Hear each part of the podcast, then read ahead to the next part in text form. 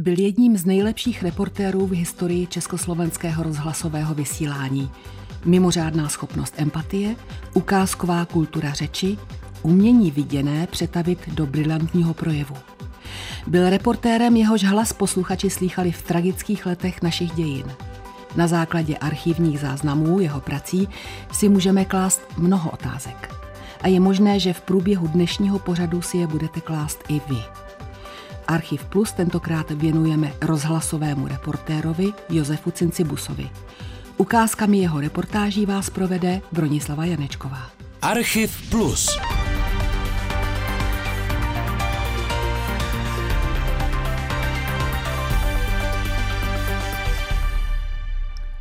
Byl čas hospodářské krize a jako absolvent Vysoké školy obchodní byl přes rok bez práce. V roce 1935 se přihlásil na konkurs na rozhlasového hlasatele a vyhrál. Bylo mu 27 let. Brzy se ukázalo, že Josef Cincibus není jen skvělým interpretem zpráv, ale má schopnost improvizace a dobrý postřeh.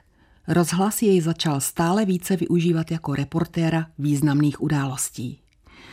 17. října roku 1938 byla odvysílána reportáž z dokončovaného památníku osvobození na Pražském Vítkově. Společně s ním byl u mikrofonu generál Rudolf Medek. Když s vámi vystupují, pane generále, po velkém slavnostním schodišti, pozoruji vnější vzhled této slavnostní budovy a prožívám i procituji dojem, jakým na mne působí nejen její mohutná a přitom anticky prostá architektura, jakož i její interiéry, nemohu se ubránit pocitu, že tento panteon, až bude přístupný, bude pro naši veřejnost i pro cizí návštěvníky velikým překvapením. Budeme šťastní, jestliže národ uvidí v památníku osvobození opravdový chrám nového československého ducha, skutečný pomník národní síly i budovatelské vůle, hluboký výraz naší touhy po svobodě. Památník měl být pětním místem legionářů, ale po 15 letech se stane mauzoleem komunistického prezidenta Klementa Gottwalda. Tak byla velkolepá budova na čtyři desetiletí ukradena legionářům i myšlence svobody. Ale to koncem 30. let ještě nikdo netuší. Evropa je v té době znepokojena sílícím vlivem Hitlera a Češi se obávají o svůj osud – Právě v tomto čase posiluje národní vědomí řada slavností. Jednou z nich byl církevní průvod 10. září 1938, při němž bylo neseno ulicemi Prahy Paládium země české. I tuto událost zprostředkoval reportér Josef Cincibus. Václavské náměstí v Praze. U paty Myslbekova pomníku patrona země české svatého Václava stojíme se svým mikrofonem na historických místech, kde před 20 lety se začínal Den osvobození 28. říjen. A paládium posvěcené vírou a statečností staletí, paládium posvěcené slzami, utrpením a prosbami za pokoj a mír země i lidu, putuje ulicemi Prahy jako výmluvný hlas křesťanské, cyrilometodějské a svatováclavské tradice a spolu doklad staletého trvání státu, který nebyl před 20 lety založen, nýbrž obnoven. Nábožný zpěv zaznívá Václavským náměstím, jehož dlažba se lestkne v bohatém dešti. Tiše zní kroky duchovní.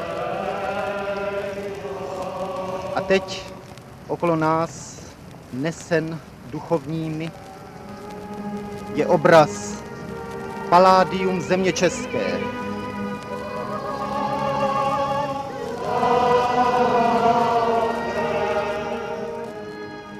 Navzdory modlitbám je o dva týdny později podepsána Mnichovská dohoda. Josef Cincibus, který je v té době jmenován vedoucím oddělení reportérů, ještě odvysílá poslední reportáž bez německé cenzury. I tady znovu potvrdí svůj reportérský talent. Je 29. prosince 1938, silně sněží a na pražský Vyšehrad přichází pohřební průvod. Bělostné porušky sněhu pokryly cesty mezi hroby, zatížily koruny stromů a ulehly měkce na kamenné náhrobní desky. Starý vyšehradský hřbitov, podvázná půda, ve které spí věčný sen nejlepší z národa. Sněhové vločky ukryly hroby a vtiskly se na ramena křížů a peruti andělů a doléhají chladnou, tichou tíži. Do bílé záplavy se vtiskly šlépěje. Smuteční hosté a přátelé doktora Karla Čapka, básníka. V nedlouhé hřbitovní cestě pálejí stichlých hrobů pohřbenou bolestí vzpomínek, zeje čerstvá rána, otevřený rok. Milosrdný sníh zavál okraje jámy a objal hnědou zemi, která zanedlouho ulehne na rakev českého spisovatele a novináře Karla Čapka. Na Vyšehradském hřbitově pálejí kamenných náhrobních desek zasvítí jméno nového příchozího. Po vzniku protektorátu Čechy a Morava spadá český rozhlas pod řížské vedení a do budovy se stěhují němečtí cenzoři. Reportéři jsou posíláni tam, kde kola dějin roztáčejí nacisté. Hlas Josefa Cincibuse zní na rozhlasových vlnách z Pražského hradu ve chvíli, kdy tam přijíždí zastupující řížský protektor Heidrich.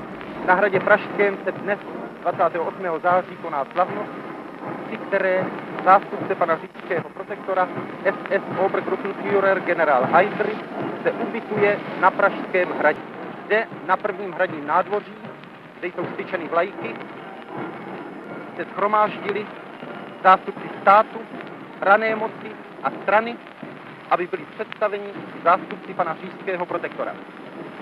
Uvidíme státního sekretáře SS Obergruppenführera Karl Hermana Franka, státního podsekretáře doktora von Burgsdorfa, dále inženýra Hesse, Kreisleiter NSDAP v Praze.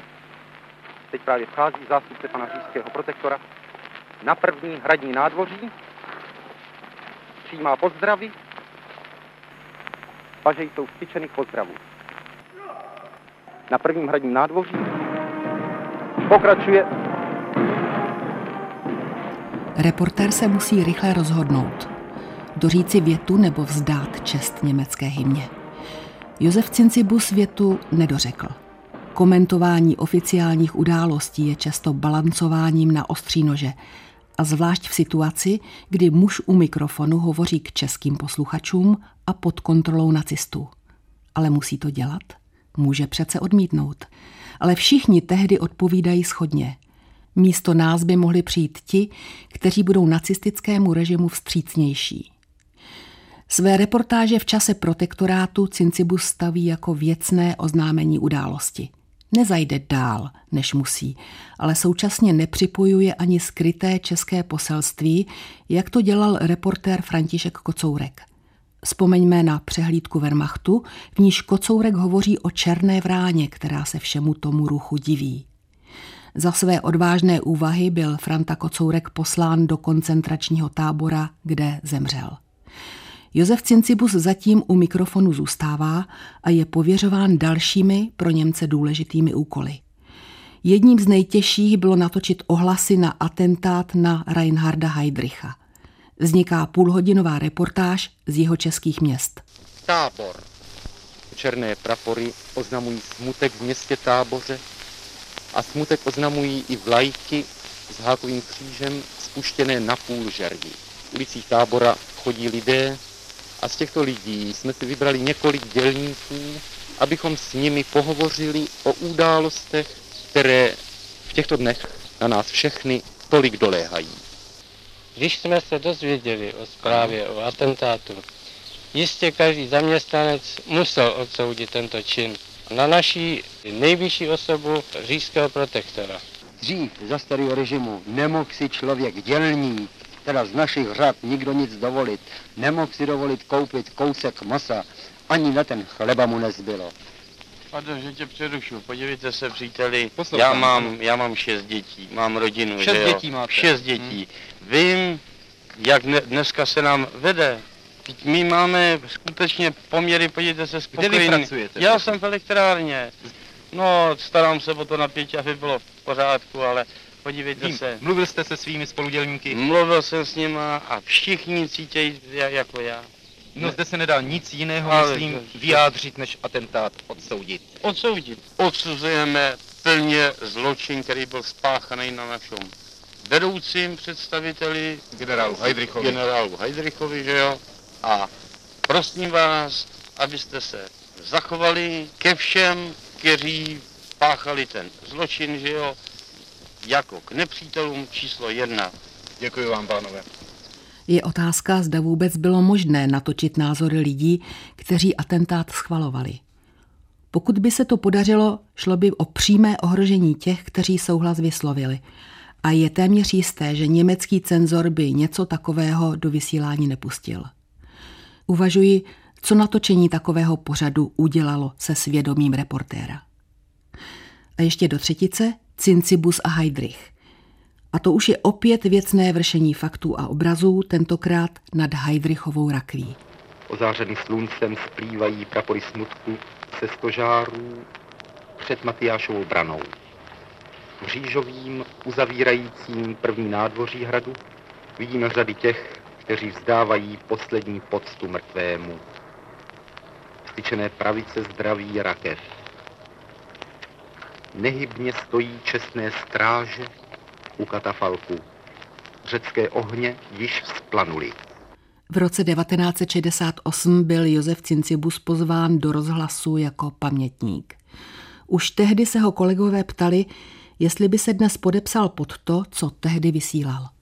Chcete-li to vědět, co bych, co bych podepsal, já myslím, že převážnou většinu věcí.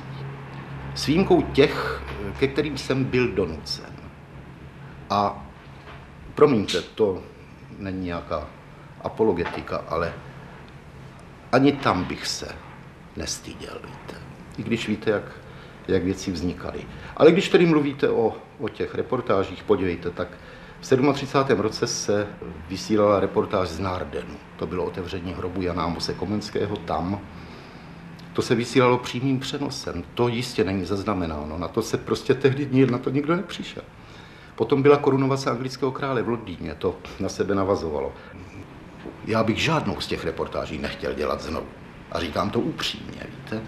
Protože kdo neprožil takovéhle chvíle před mikrofonem, já myslím, že, že tréma před mikrofonem je celkem posvěcená. A my jsme tomu říkávali horor vákují. Já si trémy vážím. Posloucháte Archiv Plus.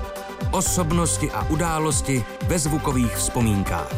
Najdete ho také na webu plus.rozhlas.cz, v aplikaci Můj rozhlas a v dalších podcastových aplikacích. Vraťme se v čase. Ještě před koncem druhé světové války je Josef Cincibus zatčen a až do 5. května vyšetřován gestapem. Nacisté se dozvěděli, že připravoval gramofonové nahrávky výzev k povstání. Ale tentokrát čas hrál pro něj. Po osvobození republiky se Josef Cincibus vrací zpět do rozhlasu a společně s kolegy hlasateli zveřejňují toto prohlášení. My čeští hlasatelé jsme byli postaveni před nutnost propůjčit své hlasy ke škodlivé práci, k hlášení zpráv a politických úvah, jež jsme vždy četli s největším odporem. Příkaz vedoucího revolučního hnutí v rozhlase zněl jasně. Každý drž své místo, stůj, co stůj. Pokud jsme my mohli zůstat na svých místech, měli jsme možnost různým způsobem, kterému jste dobře rozuměli, ve svých hlášeních i reportážích naznačit svůj záporný postoj k nacistickému násilí. Častěji bylo podstatnější to, co se neřeklo, anebo řeklo s jiným přízvukem, než to, co se říci muselo. Přesto jsme se dali dobrovolně k dispozici, jak již uvedeno v denním tisku i v rozhlasovém hlášení, závodní radě svého podniku i povolaným úřadům. Podle jejich vyšetření jsme byli uznáni v době okupace za naprosto spolehlivé a věrné Čechy. Znovu návrat k mikrofonu. Josef Cincibus je v osvobozeném československém rozhlase znovu pověřován důležitými úkoly, jako je komentování soudního procesu s K.H. Frankem nebo reportáž z podpisu znárodňovacích dekretů. Jedním z mála příjemných témat je jeho rozhovor s Janem Verichem, který se vrací z Ameriky. Pan Verich sedí ve svém pokoji v hotelu v tom pokoji je množství zavazadel, ta jsou z poloviny otevřena a na stole, u kterého sedíme, je také množství věcí, ale to všechno sem nepatří. Kromě mne jsou tady ještě další a další reporteři. To všechno, pane Verichu, protože jste si to tak hezky prorokovali v jedné z vašich písniček, tam jste totiž zpívali. A hned přišli reportéři od Foxu, operatéři, vzpomínáte si? Já si na ní moc dobře vzpomínám, to byla Obodníkovi, jestli se pamatuju. Ano, jmenoval se Vodník. Možná, že se s náma moc hádal o tu písničku, protože on hrozně měl rád a my jsme neměli rádi slova, víte? A my jsme vždycky, my jsme nechtěli tu písničku zpívat, a že vždycky říkal, že ji musíme zpívat, protože on měl rád melodii a on na slova nedal, tomu nevadilo. Na slova jste zase dali vy. No, jsme dali my, tak no, jsme dneska se možná řeknete bohužel, a to bohužel platí o všech vašich písničkách. Oni se totiž splnili ve svém obsahu, bohužel velmi, jak bych to řekl, pomozte mi. No já vím, co vy myslíte. Já jsem si některé ty písničky hrál v Americe a, a byl jsem opravdu překvapený, jak jsme měli pravdu. A to jenom dokazuje to, jaký jsme pesimisti, víte? Proč protože, pesimisti? No pesimisti, proto, protože já i dnes, a Voskovec taky, my i dnes nevěříme, že jsme, že fašismus je poražený ten boj proti fašismu, ten trvá. Ten záleží, ten je v nás. Záleží na nás. Já myslím, že fašismus je... My jsme vyhráli bitvy. My jsme vyhráli bitvy s fašistickými armádama. Ale my jsme nevyhráli válku s fašismem. A ten boj proti fašismu, ten my musíme vést do úplného vítězství. Dobře, povedeme jej tedy. Vy se, pane Verichu, vracíte po sedmi letech z Ameriky. Jaké byly vaše počátky v Americe? No počátky byly špatné. O tom není pochyby. Víte, nejhroznější věc, kterou člověk může kdy udělat, je, když člověk je herec a vystěhuje se do země, jejíž řeč nezná. My jsme byli herci a hercov nástroj, ano. tedy jak si je nástroj toho hereckého řemesla je řeč. A když neznáte tu řeč, tak jste ztracen. A to se stalo nám v Americe. My jsme přijeli do Ameriky a neuměli jsme ani slova anglicky.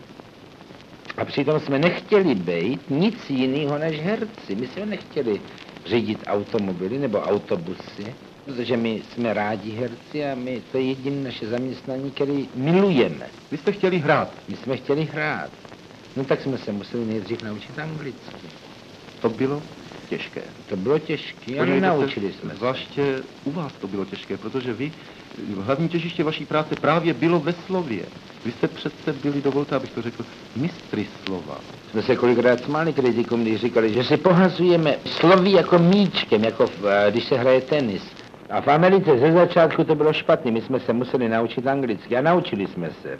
Víte, ono to jde se naučit na jevišti řeč aniž byste tomu rozuměl. A to jsme udělali v roce 1940. No ale později, to nám trvalo dost dlouho, než jsme se naučili pořádně anglicky, až teprve pořádně jsme, opravdu úspěch jsme měli ve Filadelfii a v Bostonu a v New Yorku v lednu tohohle roku. To jsme hráli s Margaret Webster, Shakespeareovu bouři, a my jsme v tom hráli dvě role, které byly opravdu báječné, dvě nejlepší role, které jsme si mohli přát v Americe a to byly role, já to teďka řeknu, já vím, že to vypadá, jako kdybych se vytahoval, ale...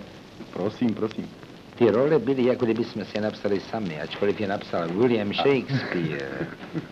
A tedy William Shakespeare je náš kolega, ať se mu to líbí nebo nelíbí, protože my píšeme taky divadlo, že ano? Dobře, my jsme dva, my jsme dva, když to on byl jeden.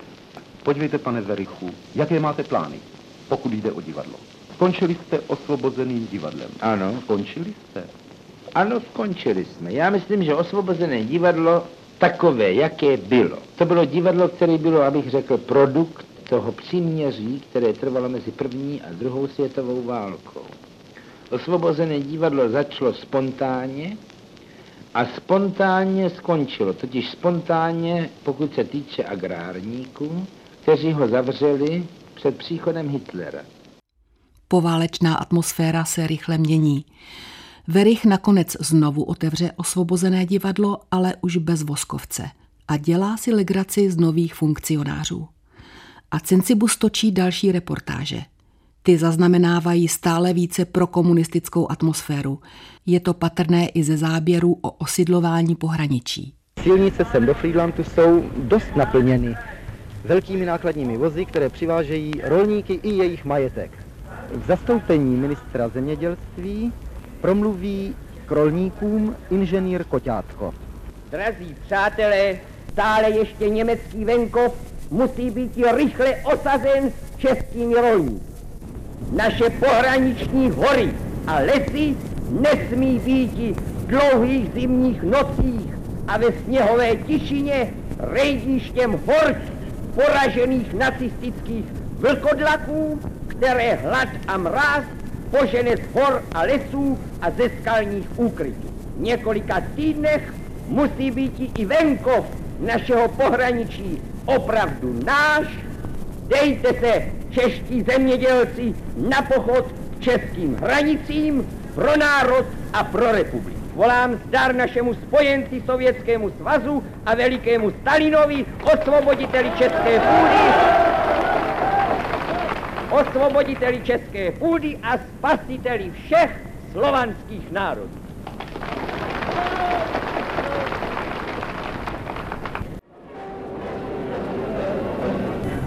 A při pohledu na to shromáždění a na ty nové osadníky zde pro okres Frýlandský, myslím, že si ani dostatek neuvědomujeme dosah těch velikých činů, ke kterým zde dochází. Frýlandský okres bude, bude okresem ryze českým. V září 1945 natáčí Josef Cincibus v podobné atmosféře v automobilce Tatra Smíchov. Kola se už roztočila, jak jsme zvyklí říct. A ze závodu Tatra vyjedou dnes první dva vozy. Dělníci o nich rozhodli, že je darují. Jedno prezidentu republiky, doktoru Edvardu Benešovi, druhé generalisimu Stalinovi. A tak zde pokračuje v práci nezbytné k výstavbě našeho státu uvědomělý dělnický kolektiv podle vlastních příkazů a z vlastní žádostivé vůle. Tito dělníci si připěli na modré blůzy odznak srtu a kladiva s dobrým vědomím významu obou znamení. Reportéři pohlcení budovatelskou atmosférou to tehdy vnímali přirozeněji než my s odstupem času, když víme, jak to bylo dál. Josef Cincibus už v rozhlase nebude dlouho. Koncem 40. let se připravují prověrky a jen ti komunisty nejprověřenější budou moci zůstat. Josef Cincibus, reportér z časů první republiky a protektorátu, mezi nimi není. A tak jednou z jeho posledních reportáží je pohřeb Jana Masaryka v březnu 1948. V bělostném srdci nad rovem jsou vepsána slova čest, mír, světlo. Zde tedy se končí životní pout Jana Masaryka. Taková byla cesta.